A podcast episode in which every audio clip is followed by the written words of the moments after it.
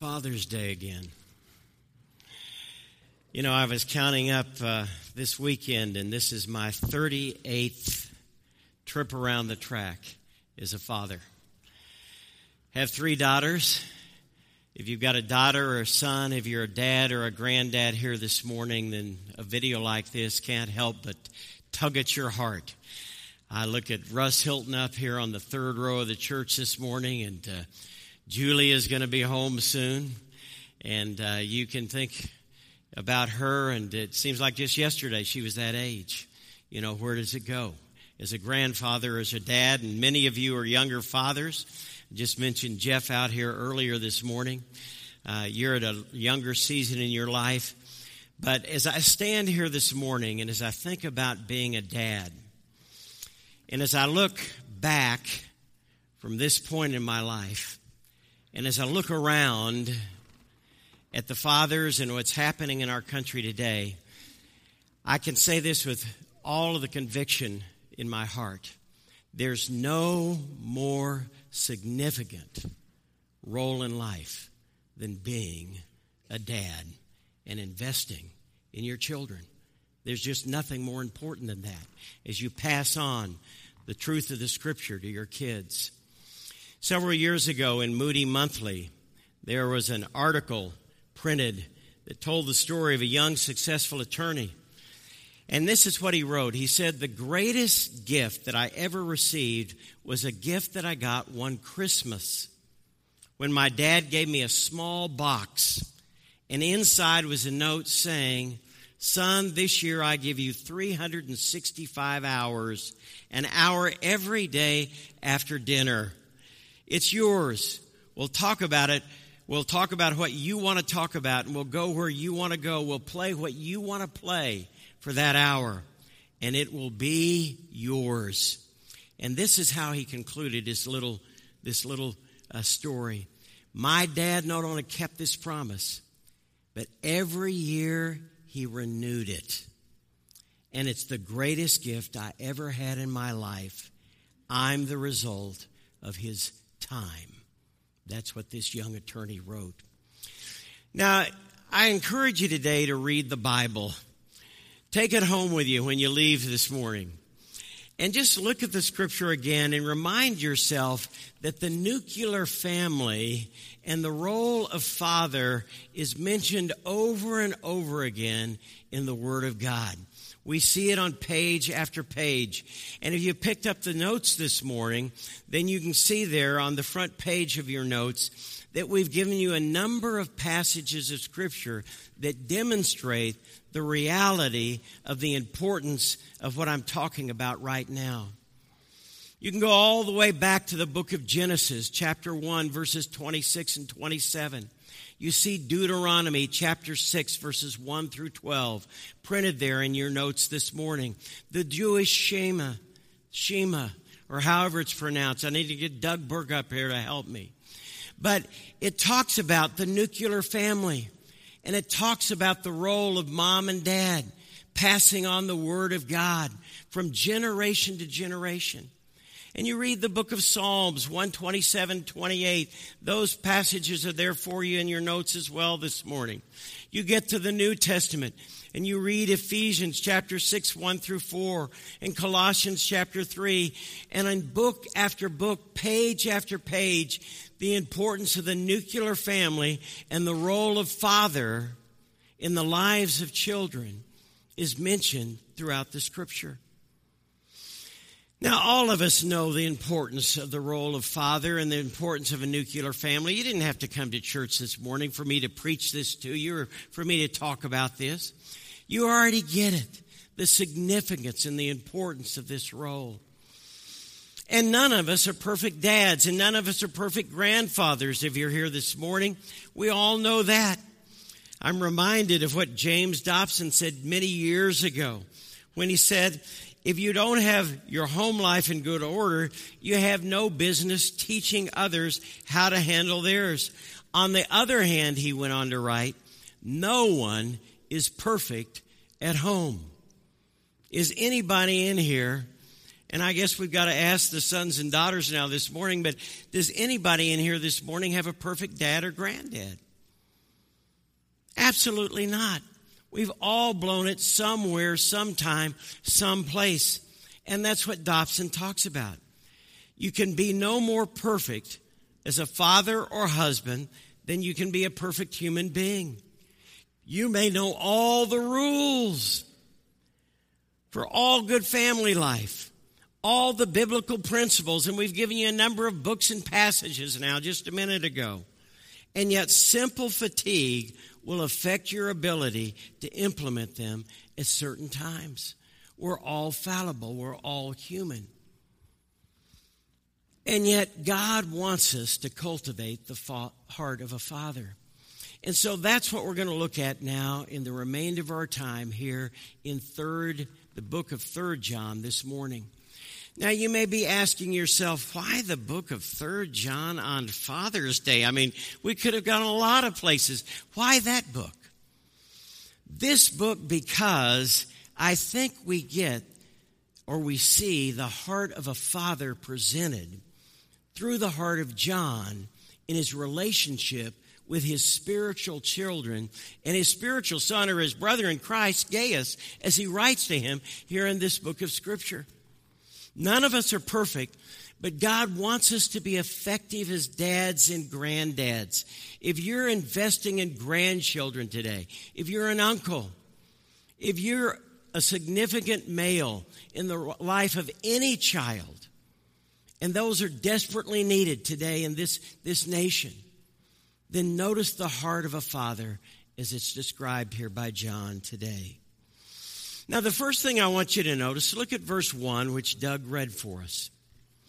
The first thing I want you to notice in this book is the word beloved and then the word love here in verse 1. Notice the elder, which is the apostle John, is writing to his son in the faith, Gaius, or his brother in Christ, Gaius, and he calls him beloved. Underline that word in verse 1. And then notice this phrase, of whom I love in the truth. This word beloved is a word which is repeated 10 times in 1st, 2nd, and 3rd John, and four times in the book of 3rd John alone. And this verb to love is a verb which is repeated 31 times in these short epistles. First, second, and third John. It's a theme which is repeated over and over again. Did you know that there are three men by the name of Gaius mentioned in the New Testament? If you're following along in your notes, we're at the bottom of page one right now. We've got them listed there for you. Gaius of Corinth, mentioned in Romans 16, 13 and 1 Corinthians 1, 14. Gaius of Macedonia and Gaius of Derbe. Now we don't know which Gaius this is that John is writing to. And in fact, it may be another man other than one of these three. But one thing we do know, he loved him. He loved him. Notice the words beloved and this, this, this verb to love he loved Gaius and he loved these spiritual children that he's writing to. Now, the reason this is important is because unconditional love is the foundation of any Christian home. You can have all kinds of other ingredients, but if you don't love your kids, in fact, you can be an imperfect granddad, you can be an imperfect uncle, you can be an imperfect father, but if you don't love your nieces and your nephews, if you don't love your children, you can have all of that other stuff, but you'll fail miserably. Unconditional love is the foundation of any house whether it's a physical home or a spiritual house like a church. And here John is writing to his spiritual children. Unconditional love should be the foundational mark of any home. Proverbs 10:12 says, "Hatred stirs up dissension, but love covers a multitude of sins." And how many times have I blown it miserably with my kids. But you know what? They're still going to call me today. I know they will. Because their mother loved them. And hopefully I did too. Love covers a multitude of sins. Unconditional love is the foundation of any spirit, of any house, whether it's a church or a physical home. 1 Corinthians 13, verses 2 and 3 says, If I have the gift of prophecy, and I can fathom all mysteries and all knowledge, if I have the gift of faith, and I can move mountains, but I don't have love, I'm nothing. If I give all that I possess to the poor and surrender my body to the flames, but I don't have love, I gain nothing. You can be the most successful, famous, wealthy, powerful father in the world, but if you don't have love, then you have nothing. Love is the foundation of every home and every family, whether it's a spiritual family or a physical home. And so we see this heart of love from the Apostle John. In fact, there's a, a story that's passed down from the early church father by the name of Jerome. When John was the elder, when he was an elderly man, he was so physically disabled this is back in the days before the time where I guess you had crutches and canes or walkers or the stuff that we have today or modern day technology where you could go out and get your, your joints repaired through surgery. And so they had to carry him to church. And they would carry him into church. And as this elderly statesman in his church, he just had a one line sermon. You know what he would say? He would say, My little children, love one another. And every Sunday they would carry him to church and he would say, My little children, love one another. And after a while, people got tired of hearing John just preach its one line sermon, love one another. And so finally somebody asked him, they said, Why do you always tell us to love one another? And he said, Because it's the Lord's command. And if this alone be done, it is enough. And the epistles are filled with this theme unconditional love, the foundation of every Christian home. As my wife likes to say, in the end, love wins. Love your kids. Now, I want you to notice as we finish this up this morning the heartbeats of a loving father's heart. And the first thing that we see here in verse 2 as we continue on is that John prayed for Gaius and he prayed for his spiritual children. Look at verse 2. Out of this heart of love pours a heart of prayer for his spiritual kids. Beloved, he said, I pray that in all respects you may prosper and be in good health, just as your soul prospers. And that's the NIV version. Now, notice he's praying for his son Gaius that he'll prosper in his journey through life. And that's a good translation of this Greek word. It's really a combination of two Greek words, which means, may it go well with you on the road. That's what he's praying for. May it go well with you on your journey or on the road. He's praying for his prosperity. Now, when I say the word prosperity, what do you think of? Well, you think of financial prosperity, don't you? I mean, we live in a country which worships at the altar of the almighty dollar. And the more money you have in the po- your pocket, the better off you are. We consider that you are prospering, that you are doing well if you're doing well financially. But that's not what John is praying for here. John isn't praying for their financial success and their, their prosperity in a material way.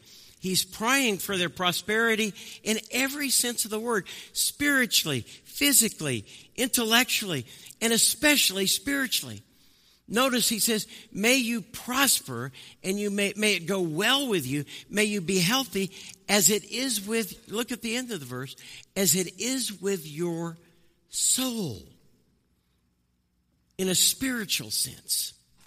So pray for your children's prosperity. But when you pray for that, don't think of just their success, pray for their spiritual prosperity.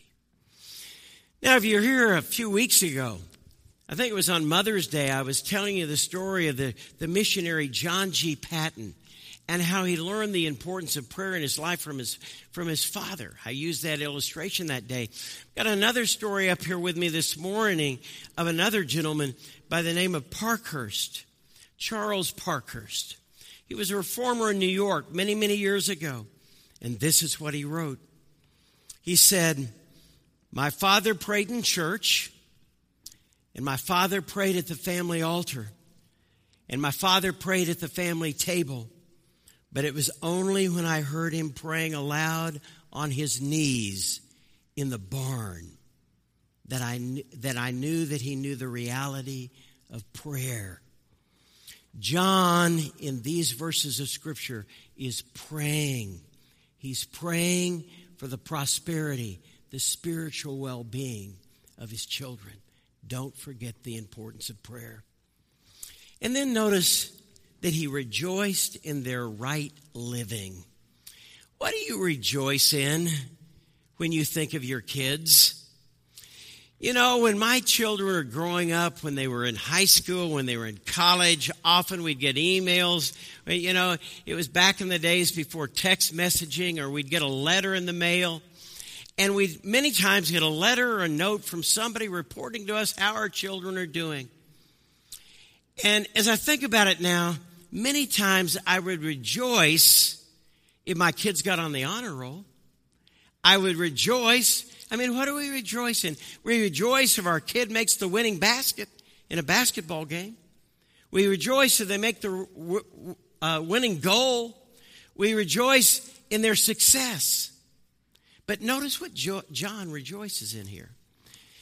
He says here in verses 3 and 4, as he thinks about Gaius this spiritual son or brother in Christ and these spiritual children, he says, I rejoice greatly. And notice that the word truth is repeated three times in these verses of Scripture that you are walking in the truth. I have no greater joy than to hear that my children are walking in the truth. That image is repeated three times in this verse of Scripture. So, what do you rejoice in? He rejoiced in their right living. Reminded of another story, very interesting story that I read several years ago of this coach of a basketball team. His, notes was, his, his name was Coach Cleveland Stroud, and he was coaching a basketball team at that time in Georgia. And they won the state championship in basketball, their record was 21 and 5. And so here they are celebrating. They've won this state championship, and, and, and they're thinking they're pretty good. And then they discover, after the season is over, that one player who didn't have a significant role on the team got in for 45 seconds in one of the playoff games, and he had been disqualified.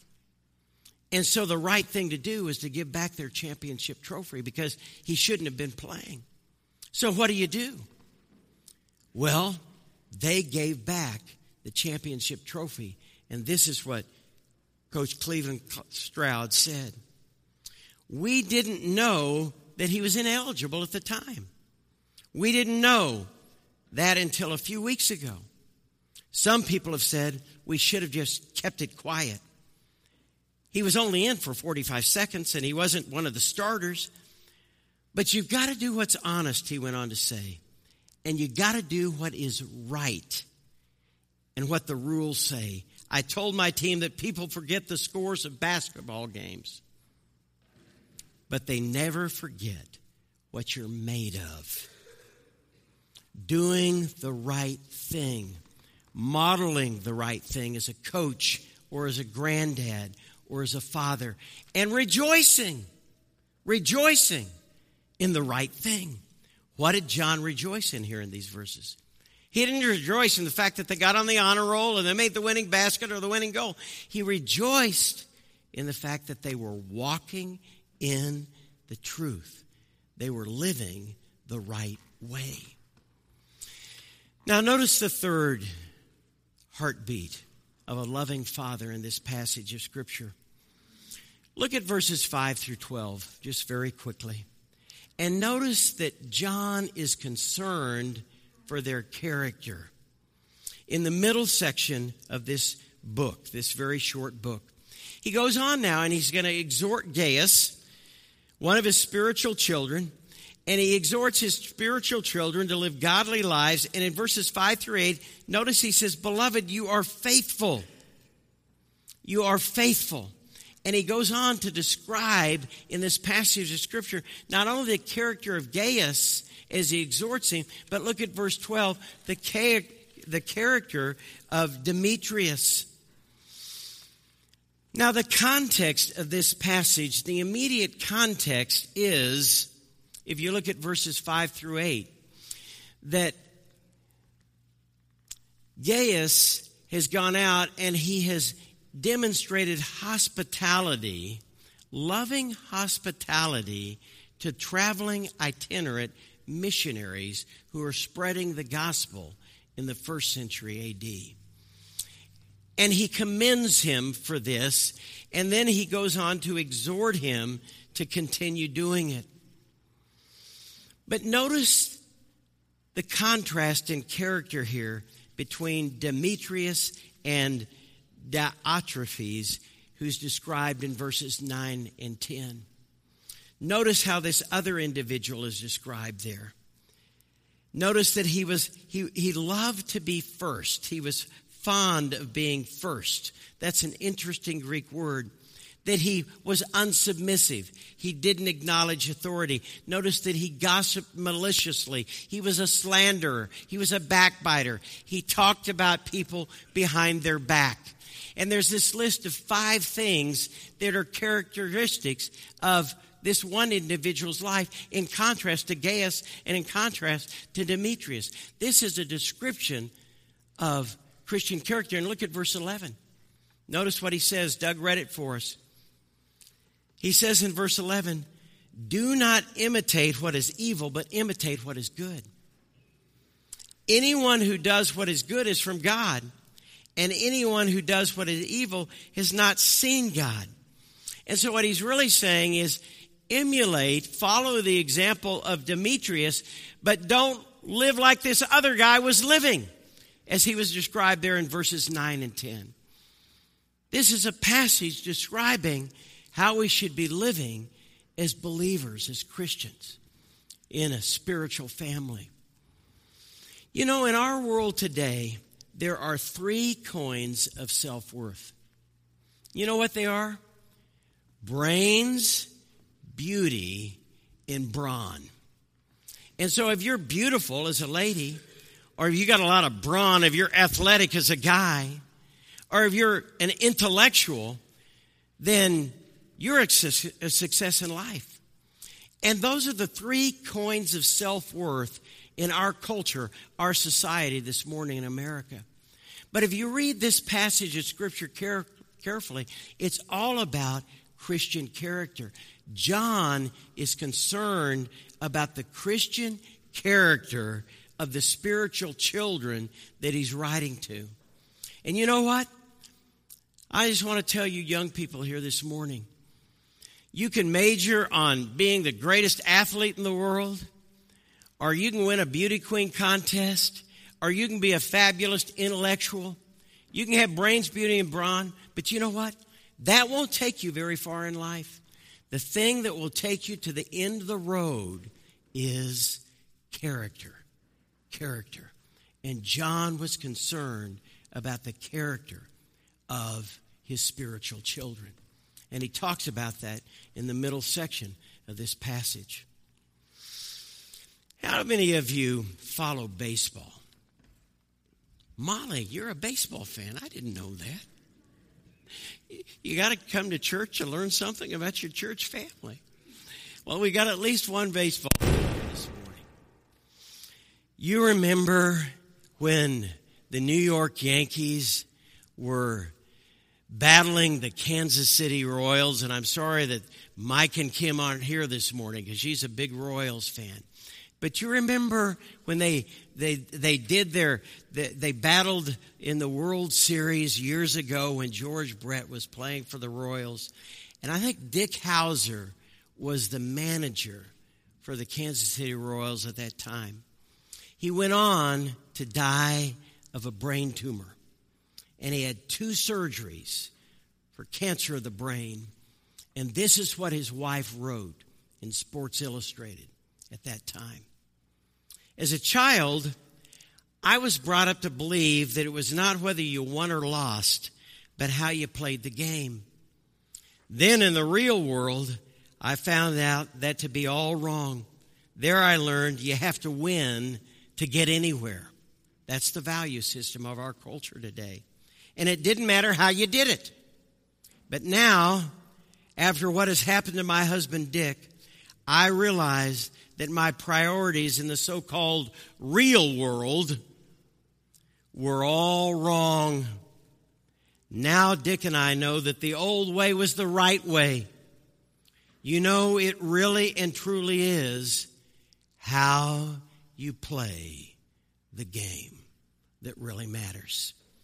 And if you take your Bible home with you today and you reread verses 5 through 12, you'll see that John has a great concern for the character, the character of these spiritual children that he's writing to. And then finally, the last heartbeat individual interaction. Verses 13 and 14. Notice how John concludes this short letter.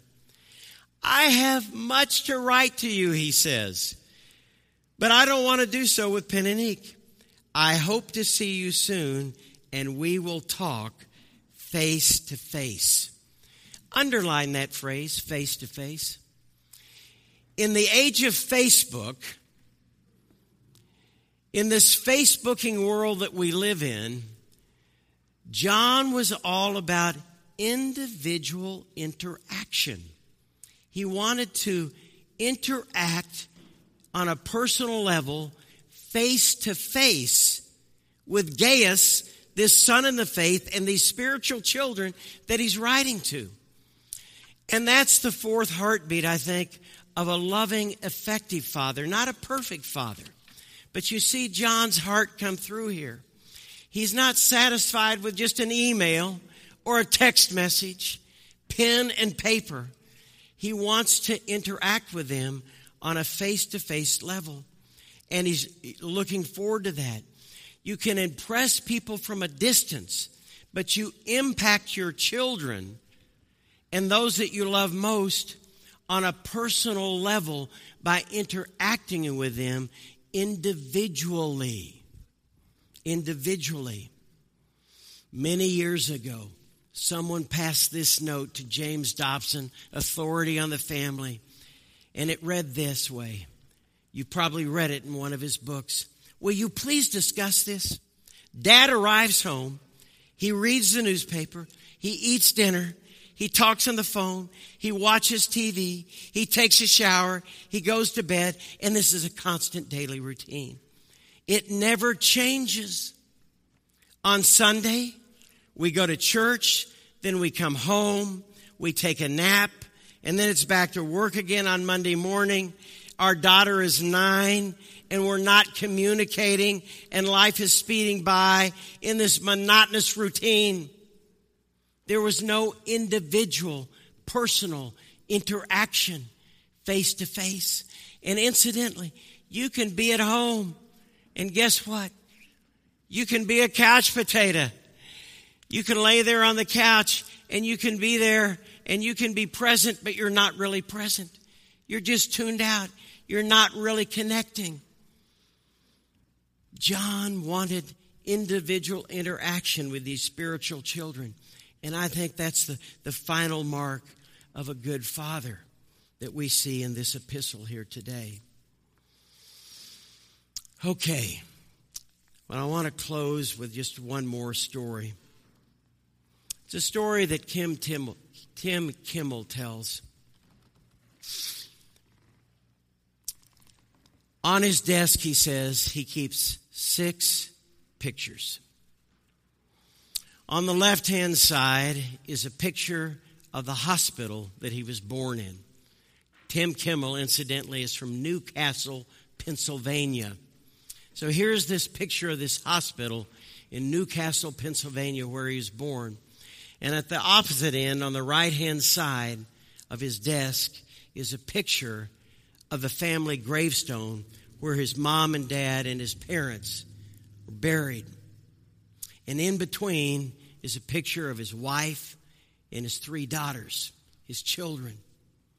And he says that he keeps those pictures there for one very simple reason to remind him during the midst of his workday that this is where he checked in and this is where he's going to check out. And those people whose pictures are in between those two places are what are really important in life. Don't forget it. The most significant investment you'll ever make as a father is the investment that you'll make, or as a grandfather, in the life of those little ones that God has brought into your life, or maybe those big ones now, even today. So let's review as we close. Unconditional love is the foundation of not being a perfect dad,